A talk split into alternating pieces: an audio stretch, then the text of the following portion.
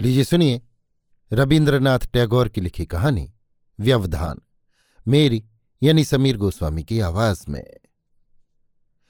नाते की दृष्टि से देखा जाए तो वनमाली और हिमांशु माली दोनों ममेरे फुपेरे भाई हैं, सो भी बहुत हिसाब लगाने पर। किंतु इन दोनों का कुटुंब बहुत दिनों से पड़ोसी रहा है। बीच में सिर्फ़ एक बगीचे का फासला है और इसीलिए इनका नाता नज़दीक का न होने पर भी मेलजोल और घनिष्ठता काफ़ी है। वनमाली हिमांशु से बड़ा है। हिमांशु के जब दांत नहीं निकले थे और वो बोल भी नहीं सकता था, तब वनमाली ने उसे गोद में लेकर इसी बगीचे में सुबह शाम हवा खिलाई है, खेल सिखाया है, रोना बंद कराया है, थपकियाँ देकर मीठी नींद सुलाया है और बच्चों को बहलाने के लिए परिणत बुद्धि प्रौढ़ व्यक्तियों को ज़ोर से सिर हिलाना और अंठ संठ बोलना आदि, जो भी कुछ उम्र के विरुद्ध चंचलता और ज़ोर का उद्यम करना पड़ता है। उसमें भी वनमाली ने कोई बात उठा नहीं रखी। वनमाली ज़्यादा पढ़ा लिखा नहीं है। उसे शुरू से ही बगीचे का शौक था और था इस दूर के नाते के छोटे भाई पर प्रेम और मोह। वो उसे एक दुर्लभ और कीमती लता की तरह अपने हृदय का स्नेह सींच कर पाल रहा था। और जब वो लता उसके संपूर्ण अंतर बाहर को ढककर खूब फलने फूलने लगी तब वनमाली अपने को धन्य समझने लगा। आमतौर पर ऐसा देखने में नहीं आता। किंतु कोई कोई स्वभाव ऐसा होता है जो एक छोटी सी कल्पना या एक छोटे से बच्चे या किसी अकृतज्ञ मित्र के लिए बड़ी आसानी से अपने को संपूर्णतः विसर्जन कर देता है। और इस विशाल पृथ्वी पर सिर्फ़ एक छोटे से स्नेह के कारोबार में वो अपने जीवन का सारा मूलधन लगाकर निश्चिंत हो जाता है। फिर या तो वो जरा से मुनाफे पर परम संतोष के साथ जीवन बिता देता है। या सहसा किसी दिन प्रभात में अपना घर द्वार सब कुछ बेचकर राह का भिखारी हो जाता है। हिमांशु की उम्र जब थोड़ी बढ़ गई, तब उम्र और नाते का काफ़ी तारतम्य होने पर भी वनमाली का उसके साथ मानो मित्रता का बंधन कायम हो गया। दोनों में मानो छोटे बड़े का कोई भेद ही न रहा। ऐसा होने का एक कारण भी था। हिमांशु पढ़ता लिखता था और उसकी ज्ञान पिपासा स्वभावतः बहुत तेज थी। पुस्तकें पाते ही वो पढ़ने बैठ जाता। इससे फालतू पुस्तकें भी बहुत पढ़ी गईं। फिर भी चाहे जैसे भी हो, चारों तरफ़ से उसके मन ने एक पूर्णता प्राप्त कर ली थी। वनमाली विशेष श्रद्धा के साथ उसकी बात सुनता, उससे सलाह लेता, उसके साथ छोटी बड़ी सब बातों की चर्चा करता, किसी भी विषय में बालक समझकर कभी उसकी अवज्ञा न करता। हृदय के प्रथम स्नेह रस से, जिसे पाल पोस कर आदमी बनाया गया हो। उम्र पाकर वही अगर अपनी बुद्धि, ज्ञान और उन्नत स्वभाव के कारण श्रद्धा का अधिकारी बन जाए तो उसके समान ऐसी परम प्रिय वस्तु संसार में शायद ही कोई हो।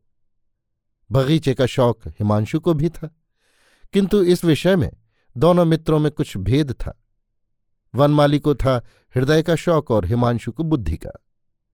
ज़मीन के ये कोमल पौधे और लताएँ ये अचेतन जीवन राशि, जो आदर जतन की जरा भी लालसा नहीं रखती और साथ ही जतन पाने पर घर के बाल बच्चों की तरह बढ़ती रहती है, और जो आदमी के बाल बच्चों से भी बढ़कर बच्चे हैं, उनको जतन से पाल पूस कर बड़ा करने के लिए वनमाली में एक स्वाभाविक प्रवृत्ति थी।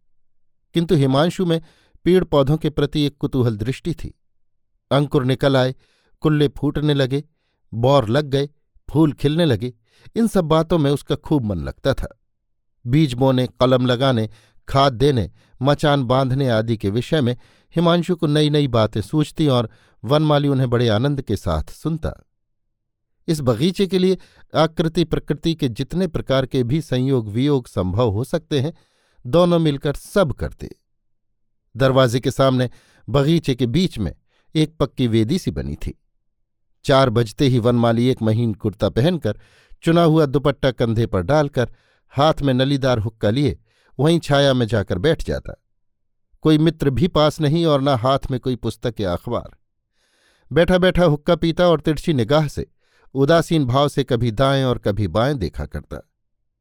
इसी प्रकार उसका समय हुक्के के धुएँ की तरह धीरे धीरे बहुत ही हल्का होकर उड़ जाता, शून्य में बिला जाता। कहीं भी उसका कोई चिन्ह तक न रह जाता।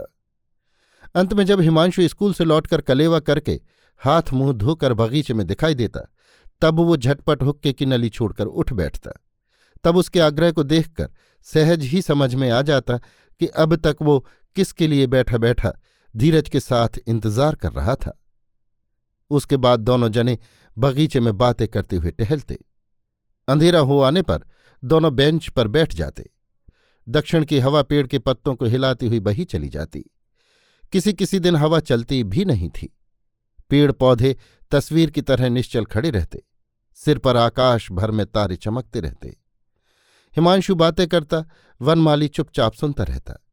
जो बात समझ में न आती, वो भी उसे अच्छी लगती। जो बातें और किसी के मुँह से बहुत बुरी और रूखी मालूम दे सकती थीं, वे ही बातें हिमांशु के मुँह से उसे अच्छी लगती। ऐसे श्रद्धावान प्रौढ़ श्रोता के मिल जाने से हिमांशु की भाषण शक्ति, स्मृति शक्ति और कल्पना शक्ति को विशेष लाभ होता। वो कुछ पढ़कर कहता, कुछ सोचकर कहता और कुछ उपस्थित बुद्धि में जो आता, सो कह डालता। और कभी कभी कल्पना की सहायता से अपने ज्ञान की कमी को ढक भी लेता। बहुत सी ठीक बातें कहता, बहुत सी गलत भी कह डालता, किंतु वनमाली सबको गंभीरता से सुनता। बीच बीच में दो एक बात वो भी कहता, किंतु हिमांशु उसकी बात काटकर जो उसे समझा देता, उसी को वो ठीक समझ लेता। और उसके दूसरे दिन छाया में बैठकर हुक्का पीता हुआ उन बातों को बहुत देर तक आश्चर्य के साथ सोचता रहता। इतने में एक बखेड़ा उठ खड़ा हुआ। वनमाली और हिमांशु के मकान के बीच में एक पानी का नाला था। उस नाले में एक जगह एक नींबू का पेड़ पैदा हो गया। उस पेड़ पर जब फल लगते हैं तो वनमाली का नौकर उन्हें तोड़ने की कोशिश करता है और हिमांशु का नौकर उसे रोकता है। और इस बारे में दोनों ओर से गाली गलौच की जो वर्षा होने लगती है, उस वर्षा में अगर जरा भी तत्व होता तो शायद तमाम नाला भर जाता। नतीजा ये हुआ कि वनमाली के पिता हरचंद और हिमांशु के पिता गोकुल चंद में इसी बात को लेकर तकरार हो गई। दोनों फरीक नाले के अधिकार का निर्णय कराने के लिए अदालत पहुँचे। वकील बैरिस्टरों में जितने भी महारथी थे, सभी ने दोनों में से किसी न किसी का पक्ष लेकर वाक युद्ध शुरू कर दिया। दोनों ओर से इतने रुपए खर्च हुए कि सावन भादों की वर्षा में उस नाले में से उतना पानी भी शायद कभी न बहा होगा। अंत में हरचंद की जीत हुई। साबित हो गया कि नाला हरचंद का ही है और नींबू के पेड़ पर किसी का भी हक नहीं। अपील हुई, किंतु नाला और नींबू का पेड़ हरचंद का ही रह गया। जितने दिन मुकदमा चलता रहा, दोनों भाइयों की मित्रता में कोई फ़र्क न आया। इस आशंका से कि कहीं झगड़े की छाया उन्हें न छूले वनमाली दूनी घनिष्ठता से हिमांशु को अपने हृदय के पास बाँध रखने की कोशिश करने लगा। और हिमांशु ने भी जरा भी विमुखता नहीं दिखाई। जिस दिन अदालत से हरचंद की जीत हुई, उस दिन घर में, खासकर अंतपुर में, खुशियाँ मनाई जाने लगीं। सिर्फ़ वनमाली की आँखों में नींद नहीं रही। उसके दूसरे दिन करीब चार बजे वो उदास चेहरा लिए बगीचे की उस वेदी पर ऐसे जा बैठा, जैसे दुनिया में और किसी के भी कुछ नहीं हुआ। सिर्फ़ उसी की बड़ी भारी हार हुई है। उस दिन सूरज डूब गया, छह बज गए, परंतु हिमांशु नहीं आया। वनमाली ने एक गहरी उसास ली और हिमांशु के मकान की ओर देखा। खुले जंगले में से देखा कि अलगनी पर हिमांशु के स्कूल के कपड़े लटक रहे हैं। बहुत से चिर परिचित लक्षणों से जान लिया कि हिमांशु घर ही में है। हुक्के की नली फेंक कर वो उदास मुँह लिए टहलने लगा और हज़ार बार उसी जंगले की तरफ़ देखा किया। पर हिमांशु बगीचे में नहीं आया। शाम की बत्ती जलने पर वनमाली धीरे धीरे हिमांशु के घर गया। गोकुलचंद दरवाजे पर बैठे हुए अपनी गर्म देह पर ठंडी हवा लगा रहे थे। उन्होंने कहा, कौन है? वनमाली चौंक पड़ा। मानो वो चोरी करने आया हो और पकड़ा गया हो। कांपती हुई जबान से बोला मैं हूँ मामा जी। मामा ने कहा, किसे ढूँढने आए हो? घर पर कोई नहीं है। वनमाली फिर अपने बगीचे में लौट आया। और चुपचाप बैठ गया। जितनी रात बीतने लगी, उसने देखा कि हिमांशु के मकान के एक एक करके सब जंगले बंद हो गए। दरवाजे की सेंध में से जो उजाला चमक रहा था, वो भी क्रमशः बुझ गया। अंधेरी रात में वनमाली को ऐसा मालूम हुआ कि हिमांशु के घर के सारे दरवाजे सिर्फ़ उसी के लिए बंद हो गए हैं। सिर्फ़ वही अकेला बाहर के अंधेरे में पड़ा रह गया है। दूसरे दिन फिर वो बगीचे में आकर बैठ गया। सोचने लगा, आज शायद आए तो आ सकता है। जो बहुत दिनों से रोज आया करता था, वो एक दिन के लिए भी ना आए। ये बात वो किसी भी तरह ना सोच सका। कभी भी उसने ये नहीं सोचा था कि उसका ये बंधन कभी किसी तरह टूट जाएगा। इतना निश्चिंत था वो कि उसे पता तक नहीं कि कब उसके जीवन के सारे सुख दुख उस बंधन में जकड़ गए। आज अकस्मात मालूम हुआ कि वो बंधन टूट गया है। किंतु एक ही क्षण में उसका ये सर्वनाश हुआ है। ये वो किसी भी तरह हृदय से विश्वास न कर सका। प्रतिदिन नियम से वो बगीचे में जाकर बैठता है। शायद दैव योग से किसी दिन वो आ जाए।